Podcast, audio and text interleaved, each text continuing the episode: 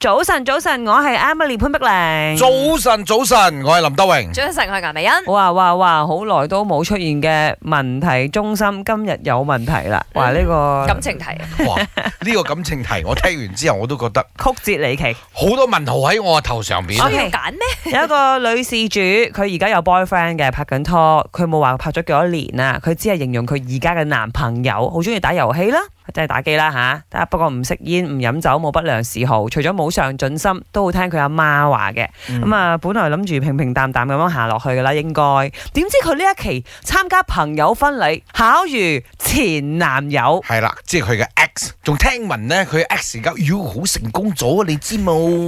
哦然之 後，係嗰啲八婆係咁講嘅， 唔係係八又公都女係啊咗。好有女咗，你知冇？等等等等啊點啊嗯啊佢呢個 X 咧，仲即係透過中間人。嗯不斷地去 approach 佢，要求啊去接復合。近佢。哦，但係咧，呢、個女仔就兩難啦。雖然佢都心喐喐，但不過當年係佢飛咗個前度嘅，首先啊，好草啊，不怕回頭吃，係咪咁係嘅？但係佢。驚，佢驚俾人嗯玩，應該係啦。我哦，冇因問為題，佢梗係復仇。會唔會？係哦，我哋而家重點嚟啦，問一問大家，你覺得呢個女仔應該點樣做？因為好明顯佢係叮當緊啊。即唔係係啦我。以男仔角度先啊，啊而家你同你嘅 boyfriend，除咗佢稍微中意打機啲之外，佢冇犯過錯㗎喎問題係佢 X 佢而家餘情未了點樣？咩？呢個都唔啱規矩嘅。點樣？你搞掂咗你而家嗰個一單還一嗰單個啦先啦，真係咁啊唉 哇林生，你好有道德標準喎、喂咁啊唔知你講唔係嘅嘢唔係應喎。該係咁嘅咩？喂，首先肯定唔可以一教大女船， 咁另外林生意思即係你嗱真係要翻返去你 X 嗰度，你就飛咗依家嗰個先。搞掂你而家嗰件先啊啦。問題係佢又驚一陣佢嘅 X 原來係玩佢嘅咁樣點 樣？他說啊他擔心那個全度係玩佢嘅，啊，咁佢你抵死 咯，哎係咪先？即係你而家好地地嘅同你男朋友拍拖，啊，跟住哦我喂我 ex 而家有錢咗 喂，得喎好似誒飛咗你先佢，又冇有跟錢住翻到咗，去，哎佢話原來事佢有係成報啫。仇啫喎。